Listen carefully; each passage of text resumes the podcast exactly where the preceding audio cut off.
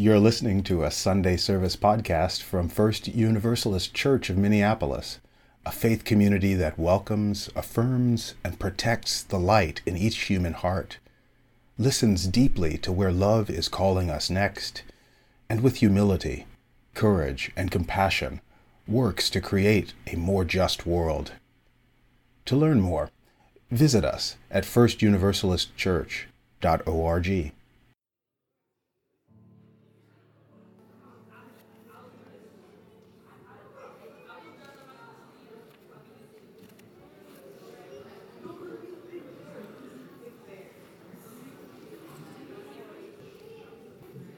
Our call to worship this morning comes from Dr. Glen Thomas Rideout.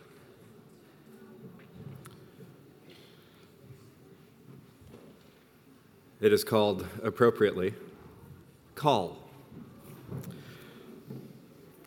The opportunity has come to us again to weave a singular tapestry of life from countless strands of dazzling difference and a renewed quest for common purpose.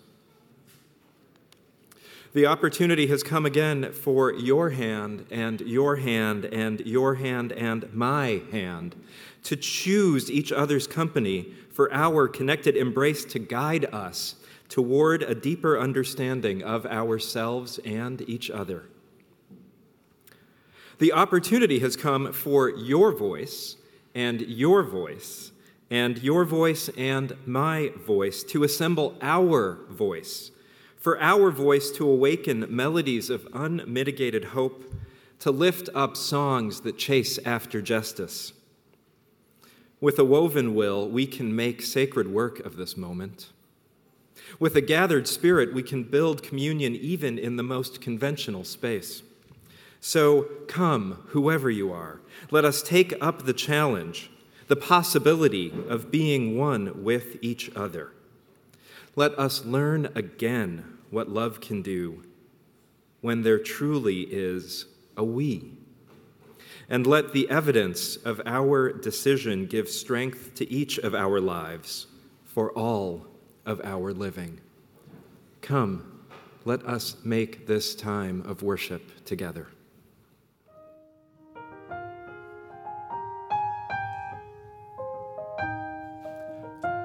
Come, whoever you are, the poet Rumi once said. Ah, I love that you stand with initiative. That's wonderful. There are many ways to rise, and I invite you to all of them. Rise with your body, with your voice, with your mind, and let us sing. It goes, Come, come, whoever you are. Anybody heard of this before? Okay, anybody new to this one? Yes, I love teaching new songs. Okay, come, come, whoever you are. Wanderer, worshiper, lover of leaving. Ours is no caravan of despair. Come, yet again come. Yes, and it goes like this. Help me teach it if you know it. Come, come, whoever you are, wanderer, of leaving. Ours is no caravan of despair. Come yet again, come. That's lovely. What's more.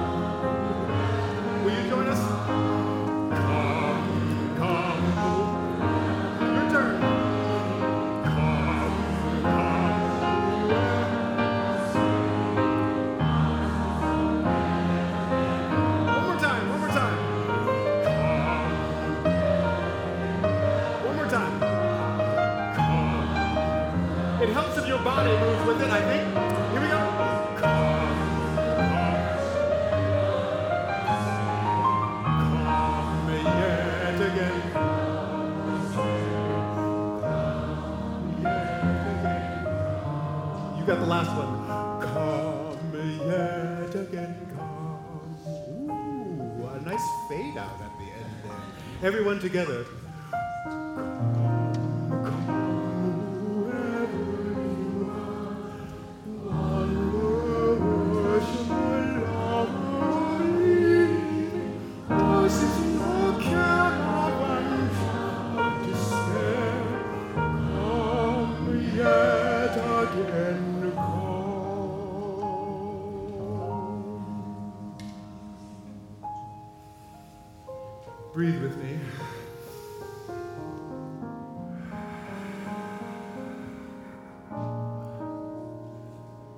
Channels for the streams of love that they may broadly run. And love has overflowing streams to fill them everyone. Let's sing together. Make channels for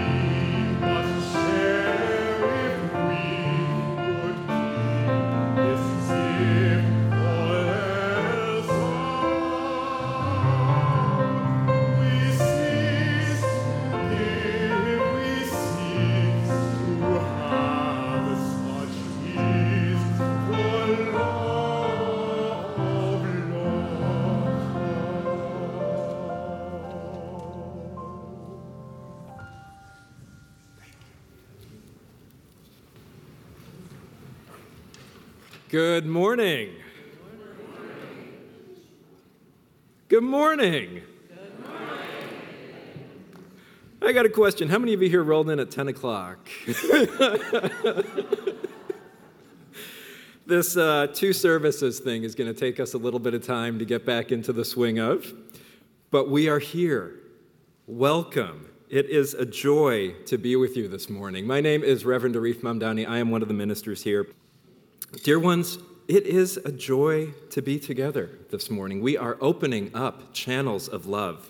And we begin by making channels for these streams of love by lighting our chalice together. I invite Dr. Glen Thomas to join me to light the chalice as we say together our chalice lighting words. Will you join me, please?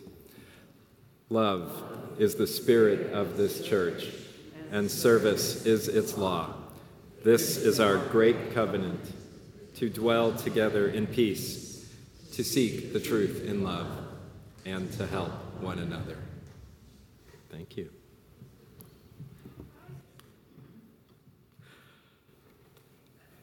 Friends, another channel, another channel for these streams of love is the channel of gratitude. We begin in gratitude. Gratitude for this day, for this hour of worship, for the many, many, many people who helped to make this day possible, who made it possible for us to arrive here in this moment, to show up for this moment, to share with each other. And so, with gratitude in our hearts, we thank John and Olu working our sound and technology back in the booth. Yeah.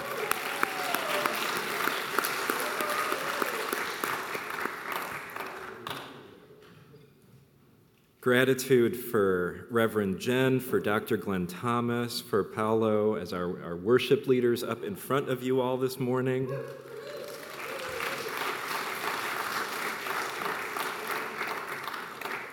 How many of you were greeted or ushed this morning as you entered the sanctuary? It's It's a word, right? So much gratitude for our ushers and greeters who welcomed us this morning. And gratitude for the, yes, let's clap for them too. Excellent greeting, excellent ushing. Gratitude also for the miracle of this day. Sun so bright we need to put down the shades. For the beauty in the sanctuary created by the visual arts team and the beauty of the beings around you. If you haven't yet, take a moment to take it in what it feels like to be in space with other beings. Sometimes our bodies can forget or take for granted how rare and special is the gift of multi generational community.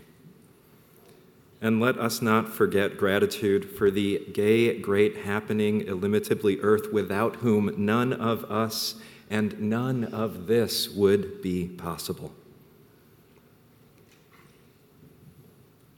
And finally, let us open and create the channel of love that is our own heart as we breathe together three slow, deep, full breaths, arriving here to the forming edge of our lives, giving each other the gift of our presence.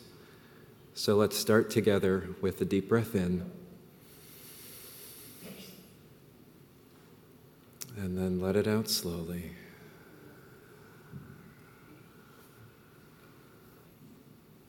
and continue at your own pace.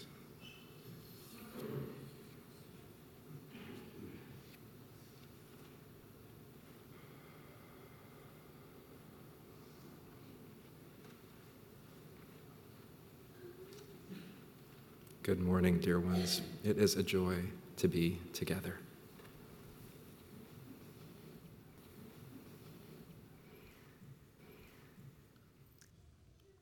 How many people do you think are in this room right now? Any guesses? Did I hear 400? 400, okay. What, what's, what's that?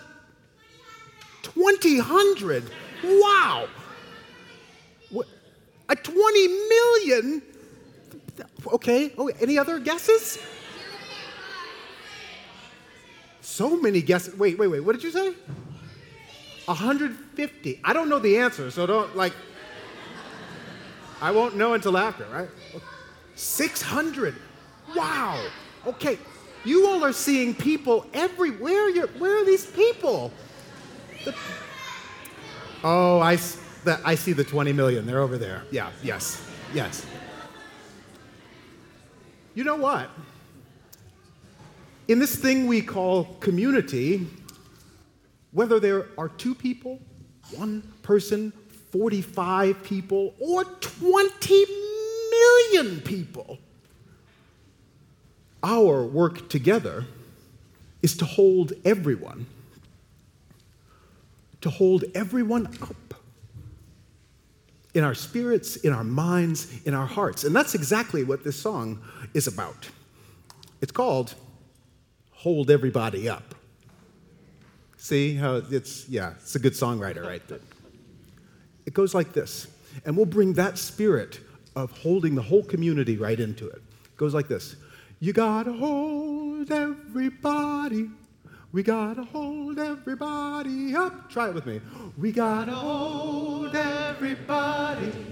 We gotta hold everybody up. Listen, we gotta hold everybody. We gotta hold everybody up. Your turn. We, we gotta, gotta hold everybody. We gotta, gotta hold everybody up. Hold everybody up, up, up.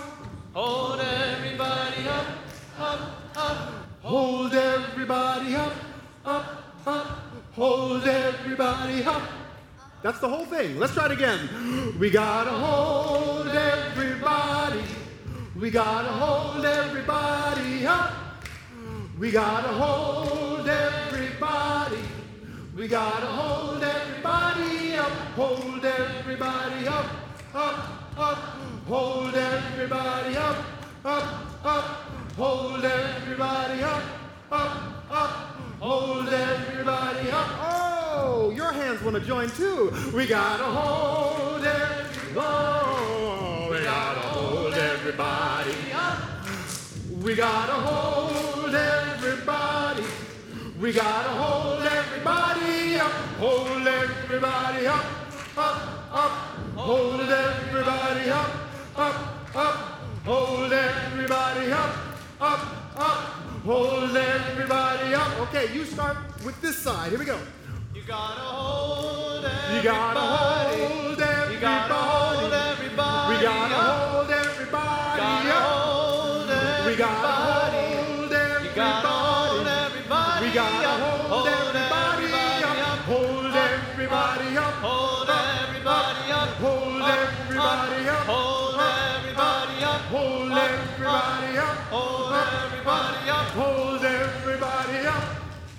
We gotta hold everybody. We gotta hold. We gotta hold everybody.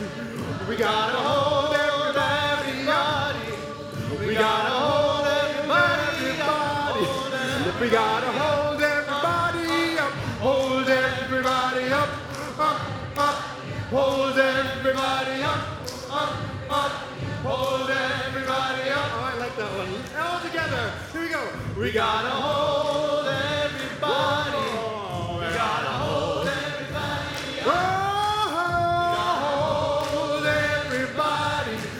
We gotta hold everybody up.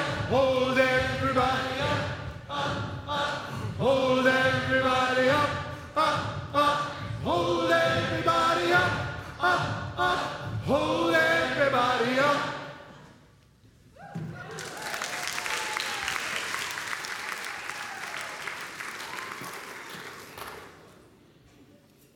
So, I am curious out there. How many of you like spiders? Who likes spiders? Okay, who doesn't like spiders?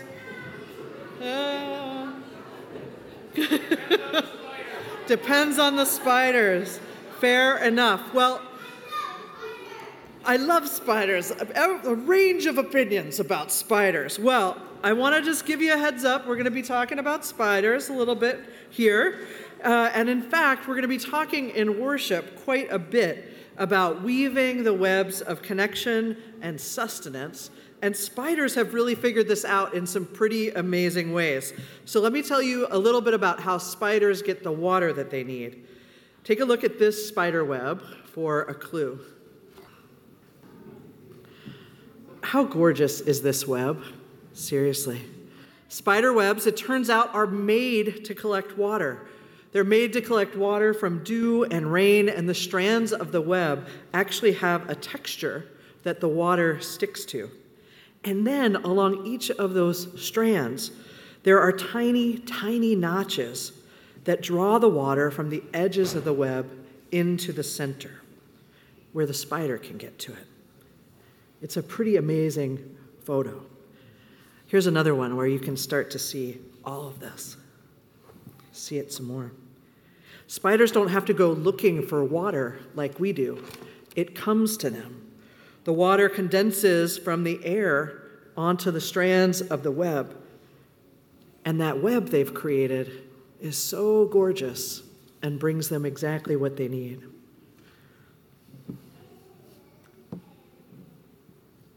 What if? What if we were to think of our spiritual task this year as a community as something like what the spiders are teaching us here? What if we spent a year weaving and tending a web of rest and connection and beauty that gives each of us life, that attracts life, that makes room for life to flow? Because water is life, right? So the water protectors, human and spider, teach us. One of the fundamental ways that we weave and tend the web that sustains us in this community is through our religious education program. Last Sunday, we told you that we needed more teachers in our classrooms and you rose to the challenge stunningly. You tended the web, you moved toward the need, and made Sunday school possible. Thank you. Thank you. Thank you. Yes.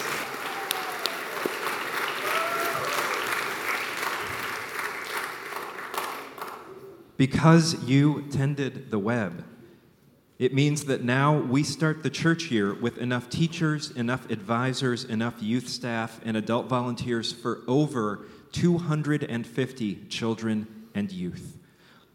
What a gift, what a sacred privilege and responsibility we have together. So, as we start this church year of religious education classes for our children and youth, we pause to mark the moment and to bless each other in this important transition time. So, children and youth, I invite you, if you are willing and able, to stand up. And if you'd like, to take the hand of a parent or another trusted grown up as you receive a blessing from the adults. Adults of the congregation, you're about to have a job. It is to respond when I ask you to. We will, if you agree. and children and youth, I want you to take this in. Adults of the congregation, I ask you, will you recognize and affirm and protect the light in each and every children and youth's heart? If so, please say we will. We will. Will you support their religious upbringing by making this a place of joyful welcome, a place where they feel known and loved in the sanctuary, the social hall, and the classrooms? If so, please say we will. We will. And as you are called, will you support this ministry with our children with your time, your treasure, and your talent? If so, please say we will. May it be so. Kids, you can have a seat. And now, adults who are serving as classroom volunteers and youth advisors this year. Will you please stand as you are willing and able? Adults and youth advisors. We're going to have you stay standing for a bit, so get comfortable. Children, parents, and all other adults of the congregation.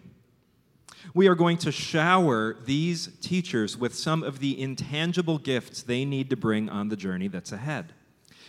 Can anyone think of one of these intangible gifts that they, that they need? I'd love to hear a couple examples. Patience, great. Humility, humor, awesome. All right, so you guys know, you all know exactly what we're going for here. So let's take a, a quick, quiet moment, inside voice, to come up with two or three gifts that we hope these teachers will carry. So just to ourselves, in just a minute, we're going to shout them out.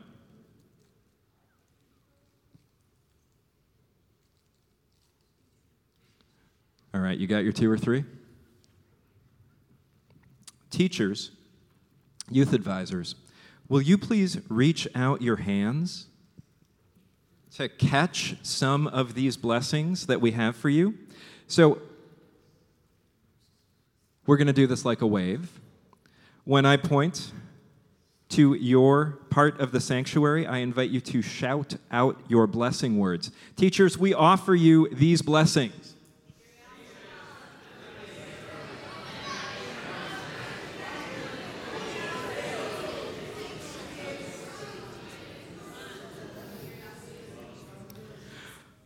right, our, online community is showering you all too with wisdom and kindness and joy and patience and unconditional positive regard and love. and creativity and grace and empathy. Just like a rainstorm over here. We are so grateful for each and every one of you. And now is the time when we start to move into our own different spaces as we continue the work of spiritual growth as one whole community, remembering wherever we are, we are connected by the larger web. We gotta hold everybody up. We gotta hold everybody. We gotta hold everybody up. Hold everybody up.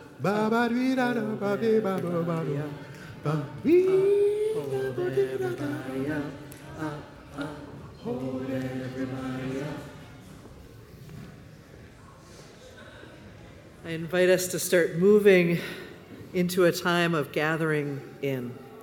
And instead of trying to block out noise of moving folks and positive, good energy flowing through the building, I invite you to let it in.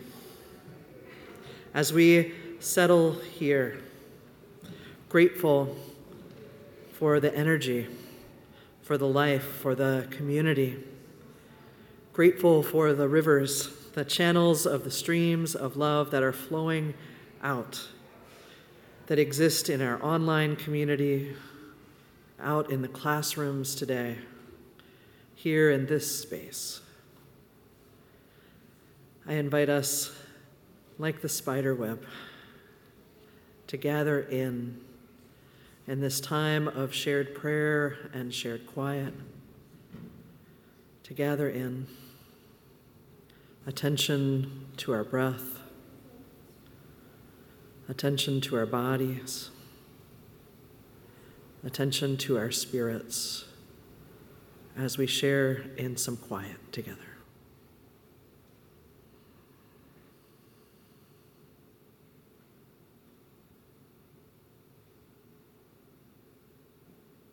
We are held here in a community of care, held in our lives by so many strands, held in the web of love and connection that stretches out beyond our individual lives legacy and lineage that stretches back into history and forward into a future. We are held, held by this church community that is ordered in love and hope, held in day to day care that we offer, that we receive. Here in this moment, as we share in that experience of breath and connection, we make room for all that we carry for the joy and the sorrow, for the grief, and also for the gratitude, for joy, for hope and possibilities we couldn't have imagined. Here in this moment. We make space to share amongst us, to speak out loud, to type in the chat, to hold in the silent sanctuary of your heart all that you are carrying, to bring it to this web.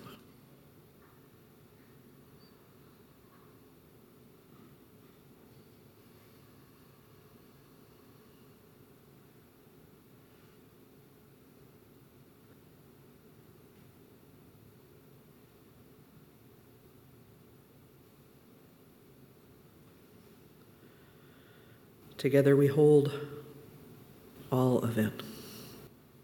And we pray that the grip of addiction might be loosened, that the weight of oppression might be lightened, that grief might be shared, that joy might break through, and that love might make every suffering bearable for us all. Amen.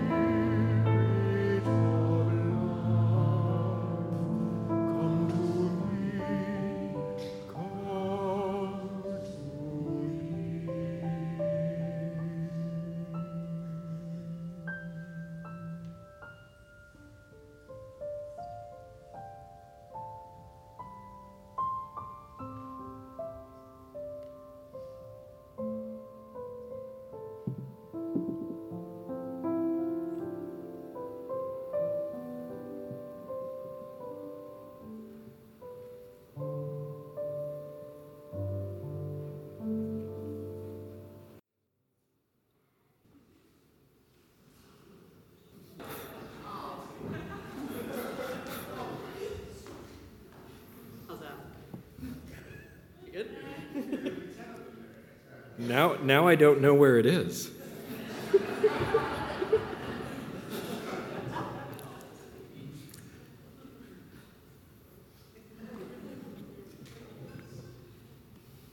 Y'all think I'm joking.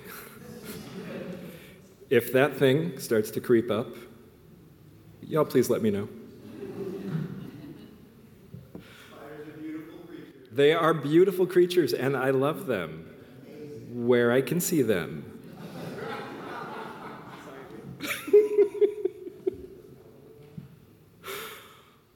oh, so since, um, since this morning, the first time we sang it, I have had that song that we sang just a few moments ago going through my head. You gotta hold everybody. You gotta hold everybody up. You gotta hold everybody. You gotta hold everybody up. Hold everybody up, up, up. Hold everybody up, up, up. Hold everybody up, up, up. Hold everybody up. I've had it in my head and heart. Partially because it's just really fun to sing that with you all. But also because as the words worked on me, what I came to realize is that that song embodies so much of who we are and what we are about as a community. It is both uh, imperative as well as a commitment. When we sing it, we are both saying what we are about and promising what it is that we are going to do. We are going to hold everybody up. One of the ways that we do that, one of the ways that we hold everybody up, is through the giving and receiving of our offering. Right? That is one of the ways that we take the gifts that we have and we help to hold each other up. Our offering this morning goes to support the work of Black Lives of Unitarian Universalism. Black Lives of Unitarian Universalism, BLUU, takes the enduring gifts and tasks of the church at large and reimagines the forms of conveyance in order to minister to black Unitarian Universalists everywhere. This reimagining includes but is not limited to worship liturgy, justice projects. You may be familiar with the housing initiative here in the Twin Cities that they're working on. It, is, it extends to who qualifies to minister to the people, to the idea of physical location, and so much more. BLUU has been a partner of ours for many, many years. And it is to this partnership, to the work of Black Lives of Unitarian Universalism, that our offering goes today. These are the folks, this is the work that we are helping to hold up. And so I invite the ushers to please come forward. Instructions on how to give are on the screen and on either side of you. And I invite you to please give as generously as you're able. I'm going to sing a song called uh, Shower the People by James Taylor. And I would love for y'all to join me once the when the chorus comes around. I'll teach it to you right now shower. Yeah, it goes, uh, shower the people you love with love. Show them the way that you feel. Shower the people you love with love. Go, try it. Show them the way that you feel. I'll give you another shot. That was a little bit, could be better. we'll try it again. So it goes two, three, and shower the people you love with love. Show them the way that you feel. Great. Second half is things are gonna work out fine if you only will. Things are gonna work out fine if you only will. Try it. Three, two, three, and. Things are gonna work out fine if you only will. So all together it goes. Shower the people you love with love. Show them the way that you feel. Things are gonna work out. Things are gonna work out fine if you only will. So that'll come around a few times and, and just go with the vibe.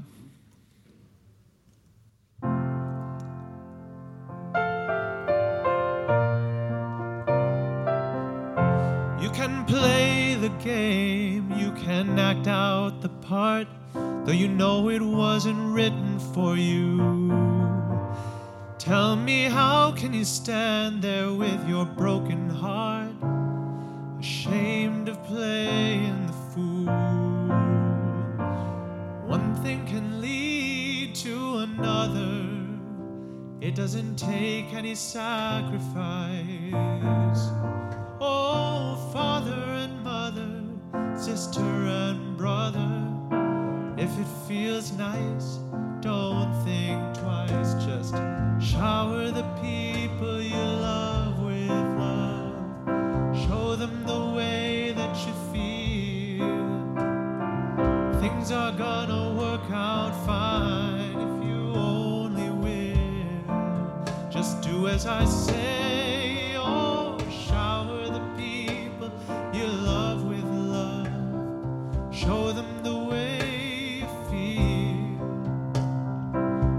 Are gonna be much better if you only will.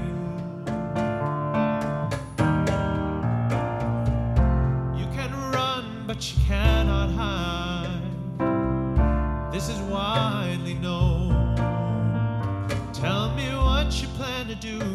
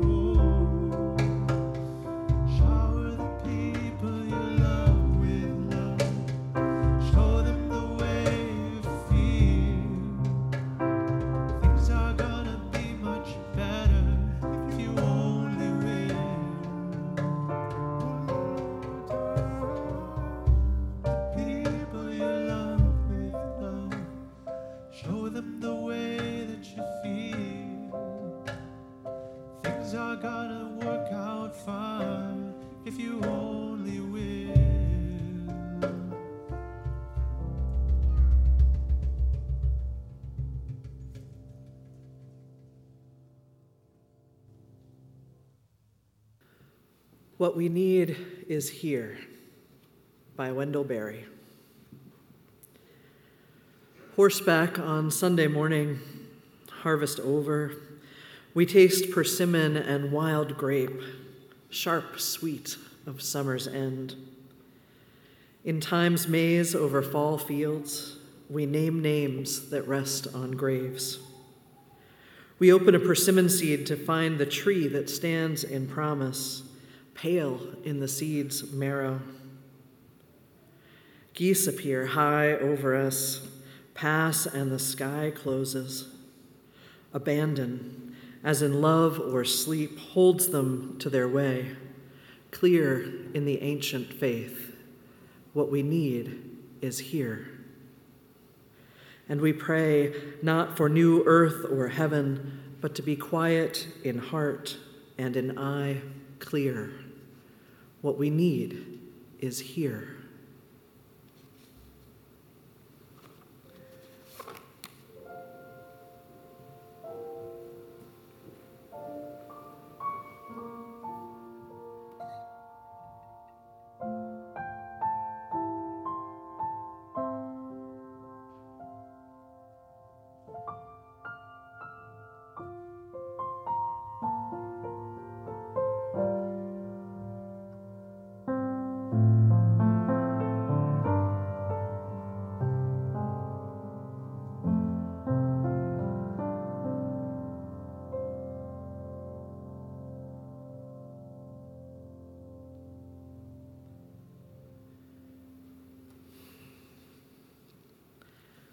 Sharp sweet of summer's end. Horseback on Sunday morning, cracking open a piece of fruit and seeing in the seed the promise of the tree that will grow. Looking out over fields, naming names that rest on graves. Maybe, for just a moment, in moments like that, we might believe what we need is here. It's moments that the poet describes moments of awareness, remembering, reconnection, moments that, at least for me, are so often fleeting and passing. Moments I want to grab and keep when I remember what we need is here. It's the thing about practice, about spiritual living, about paying attention. None of us does it 100% all the time, not even those of us who practice all the time. Spiritual practice is an ongoing thing, an opportunity. I think it was Thoreau who said, for light to shine in on your soul. An opportunity, a fleeting moment that when it happens, we do our best to capture and remember, putting it down in poetry and music, kind of carving it into our memory so we can call back on it again and again spiritual practice, we say here, you'll hear me saying all the time, is about constant alignment. Alignment between our ideals and our actions, moving ever more in our lives to try to line those two up, knowing that there's never a place of perfect balance, of perfection where we're going to get it right all the time. Maybe even our idea of right is moving as it should, too. But still, this is what we are about in community. Maybe it's in moments of singing together or listening to poetry or seeing our children and youth or any of us when we light up with a smile, where that moment of peace comes or connection or energy, and we think, yes, this I want to remember. These moments are possible. These moments are possible where that alignment is clear, and then we move. Sometimes, like I said, what we're aiming toward moves, and that is incredibly important. I know for myself, I remember often two short stories. One, maybe you've heard me say before, when my dad was teaching me how to drive, I would get so scared about driving at night because I couldn't see what was in front of me. I couldn't see far out I couldn't see street signs or the curves that were coming, and he would say to me over and over, just look as far as the headlights go. Drive into that, the headlights will move. You'll keep seeing more and more of what you need to see to navigate whatever is next. I take that into my spiritual living, and in a very practical way, many of you know that recently we did a huge renovation on our building here with a focus on making it more accessible more welcoming, more available, and easy to navigate for folks with all kinds of abilities and disabilities. So I'll tell you, the day that I went out and was checking out our accessible playground out there, which is awesome, designed by our kids and youth who uh, have mobility challenges. Well, when I went out there and then I realized there's no way to get to this from inside the building if you're in a wheelchair no way to get to this beautiful, accessible playground. I could have, and I did for a little while, beat myself up about missing that mark, or I could say, now I know more, let's fix it, right? Maya Angelou has this great quote that I'm guessing many of you know Do the best until you know better. Then, when you know better, do better. So that span of what we can see, imagine where those headlights go, should be always moving. So much of what we do here at church is about defining for ourselves and each other what are we aiming toward, and then moving it to be even more in alignment with love and hope and inclusion. We set our sights on what is that that we are aiming for, and then we practice getting there together in our everyday actions, whether that's sitting at a traffic light or next to someone in the pews or whatever other space we find ourselves in. How are we practicing living into those ideals? Now, in this spiritual community in particular, we have set our sights on becoming the beloved community, or I should say, a beloved community. Beloved community is the ideal. Now, this idea, I should tell you, of beloved community has deep, deep roots. If you follow this back through time, you can go a long, long way. You can go through Martin Luther King Jr. to Josiah Royce. You can go through Howard Thurman. You can go through W.E.B. Du Bois. You can go to William James. You can go all the way back to Augustine and Jesus and Buddha to track this idea of beloved community that we have lifted up and said we are aiming toward here in this moment. And as Unitarian Universalists and people of faith, we are so often taking those old ideas and making them new? What is the new iteration for this moment, this particular situation where we find ourselves? How are we translating those core concepts into something to meet this moment? Now, this is where I'm going to nerd out a little bit and take you on some of that winding road, I promise, just a wee bit because it is long. I'll give you two ideas here Martin Luther King Jr. and the idea of the beloved community. I'm guessing many of you have heard him talk about this in his speeches and in his sermons and in his writing, yes? Beloved community? Beloved community for Martin Luther King was something that would happen through the practice of nonviolence. Beloved community was an outcome, something that would come to pass when we had a community that was truly ordered by love and anchored in the practice of nonviolence. Now, when he talked about this, he talked about nonviolence as a love centered way of being, literally, a love centered way of thinking and speaking and acting that would ultimately lead to individual and cultural and social transformation.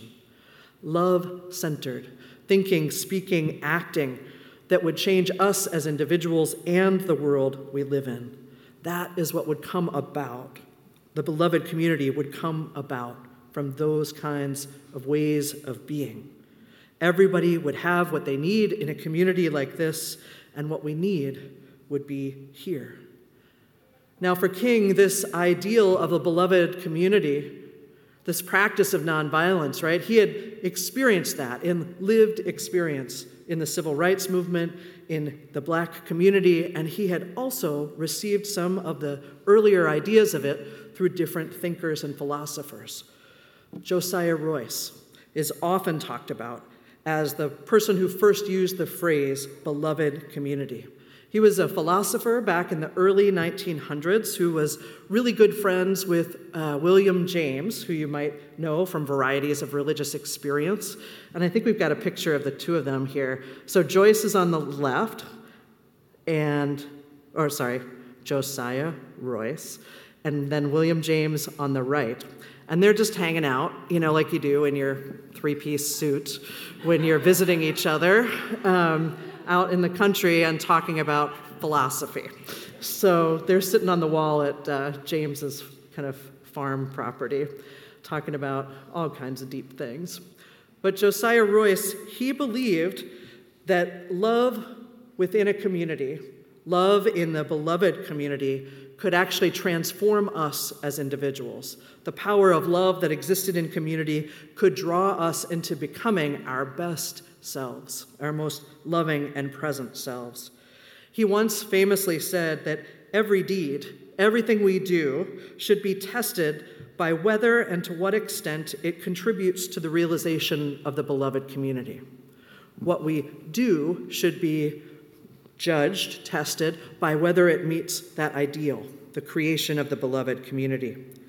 Further, he said, when one cannot find the beloved community, one needs to take steps to create it And if there is not evidence of the existence of such a community, then the rule to live by is this to act so as to hasten its coming. If that community doesn't exist, then we are to act as to hasten its coming.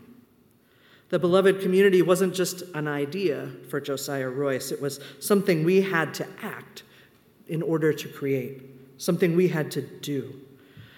So here we are, inheritors of this rich, rich lineage right here in this congregation. Here we are wrestling with what does it mean to be a beloved community, to create beloved community here in this church, here in our lives. What kind of practices will that take?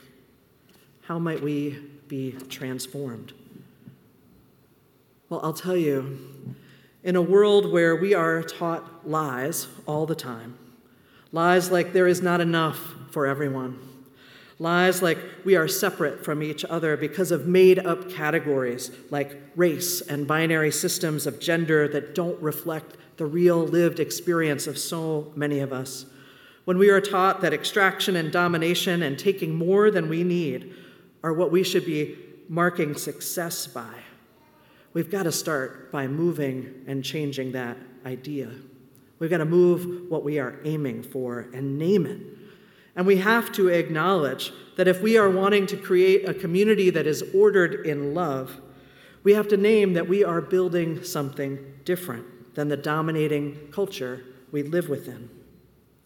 Some of you may remember Audre Lorde's writing and how she said, The master's tools will never dismantle the master's house. They may allow us temporarily, she said, to beat him at his own game, but they will never enable us to bring about genuine change. We have to change the practices we are using, the how, and we have to name where we are going. We must put down the master's tools, tools of white supremacy and capitalism, of extraction and competition and domination, and take up different tools, different markers of success, different hopes and aspirations and values in how we do church here together, in how we are in our lives and our society. It's up to us to set those ideals together of what we are working toward. That is something this church has always been about, about setting a different ideal, a community ordered in love. Each generation, a new iteration of this universalist hope. Each generation finding its way to progress, not perfection. Each new way of being church, learning again to learn to embrace a larger and more inclusive we. We have been doing this work for generations here. And just last year, I watched so many of you do it again. In the midst of a year of conflict and loss in the world and here in our church community, I watched you draw out of the air, create those channels on the threads of the web, just like the spiders, so that we could listen to the wisdom of this community and help us all lean toward wholeness and health. A group of you formed the Committing to Beloved Community team, and you knew intuitively that how to heal and transform and continually live into being the community of faith we long to be, we'd need to start with listening. So you got to work listening to each other, asking and answering the question when have you experienced us here living into the beloved community at church? How did we do it? You took all of that listening and wisdom and you captured it. If you came in through the narthex, through those doors uh, in the sanctuary leading in, you saw the giant heart there that captured so many of your words. How have you experienced us living into beloved community here? And then that team, like the spider web, it distilled all of that learning, all of your voices and experiences, drawing them into the center into nine ways of being. Nine ways of being beloved community here at church. We're going to try these out for a while. Then we're going to listen some more. And then we're going to change them again as we need to. But you'll see them up here these nine ways of being beloved community. welcoming all people and greeting them with intention and openness and acceptance, worshiping, singing, and playing together, listening deeply with open minds and hearts, learning from each other's experience, committing our time and money to the church and the wider community to achieve together what we cannot do alone, being present for and bringing joy and love in our interactions and relationships, expressing humility about how our own needs relate to those of our community, making space for pain, for lament, for despair, and what's the last one? Hard truths. Thank you. And staying at the table in times of conflict, seeking and offering forgiveness. Thanks. My eyes only go so far. So each of these, each of these ways of being will anchor us in each month of this church year. In September, we are exploring welcoming all people and greeting them with intention and openness and acceptance. This ways of being together to actually create beloved community, not as some hope for out there possibility, but as a practice we live into together. So, we'll talk more about this welcoming all people with intention and openness and acceptance next week as well. But just to get us started down this pathway, I wonder if you haven't already experienced some of this today. As we said, some, I think most of us here, and if you're joining us online, hopefully you have had that experience of being welcomed by a greeter or an usher, or maybe somebody in the pew or in the chat. We welcome each other here. Just this past week on Wednesday, when we had community dinner with a packed house downstairs, it was so fun. One of the new practices we, we tried was we asked folks as they came in if they were Spanish speakers to put a yellow dot on their name tag because we knew we had some folks in our community who are primarily Spanish speakers. We wanted to make sure that they could find each other. New ways finding to welcome all people and greet each other with intention and openness and acceptance. We also do this in ways that are external to our community, too, that aren't just for us as a church. We have a long history of being a, a, congregation that welcomes immigrants and refugees, that has a practice of creating home, not just here for us, but for those in the community as well. It's been generations now that we have offered sanctuary space within our building for those at risk of deportation, and we do that still now. We reach out and support in the community, again, supporting immigrants and refugees by supporting Black Lives of Unitarian Universalism. And it's coming up, your opportunity too, to continue our congregation's support of Habitat for Humanity, creating and building homes with folks in the community who are looking for that place that could be safe, where they'd feel welcomed and at home. This congregation is sponsoring a build day with Habitat on October 11th, 8:30 to 3:30 in southeast Minneapolis. We're looking for 16 people ages 16 and up to sign up, and we'll be gathering folks. If you want to learn more, you can see Bill Lewis down in the social hall after the service, or you can go to the Habitat for Humanity website um, and sign up for First Universalists Build Day. We need each and every one of us to make our community a place of openness and intention and acceptance and welcome. As we engage in these practices, I remember the image of the spider web. All of those dots of water on the web making their way in. And as we, if we imagine ourselves as those droplets of water, as we make our way in, we make more room for folks to join us on the outside of that web and find their path here too, to know and practice beloved community. I'll close today with a quote from Howard Thurman, spiritual advisor to Dr. King, student in so many ways of Royce and James and W.E.B. Du Bois. Howard Thurman said this Community cannot feed for long on itself. It can only flourish where always the boundaries are giving way to the coming of others beyond them, unknown and undiscovered siblings. May we create those pathways. May it be so. Amen.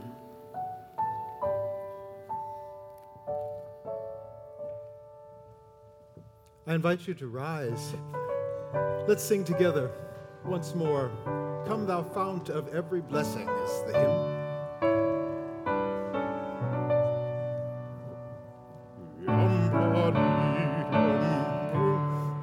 Oh no, I was just singing to him. We're coming. Yeah, Paolo, I, I imagine this is this this hymn is actually written quite rowdy. Yeah, so how about Yum, yes, every blessing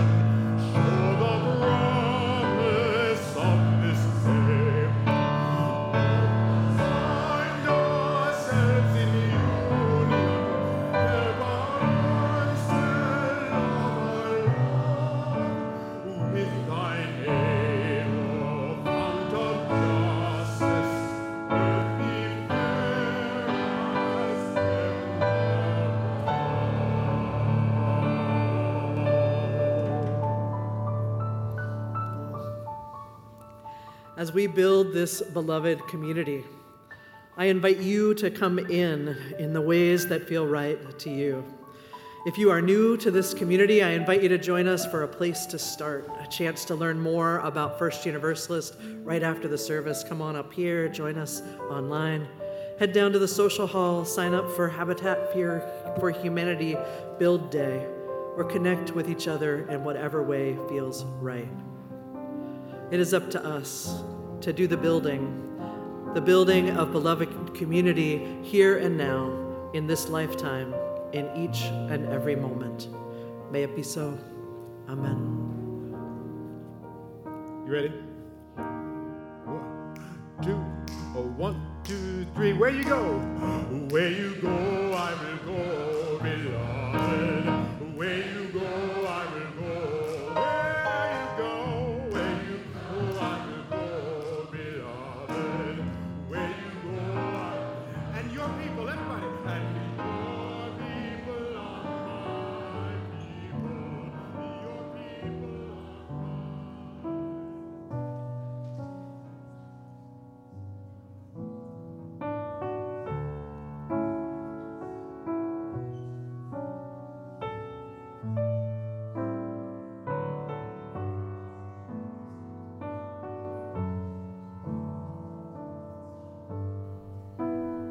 Thanks for listening. If you've been comforted or inspired by this podcast, please consider supporting our ministry. Podcasts are free to download, but they cost money to make. Visit firstuniversalistchurch.org slash donate to make your gift. We'd love for you to join us in person or online on Sunday mornings. To learn more, Visit us online at firstuniversalistchurch.org.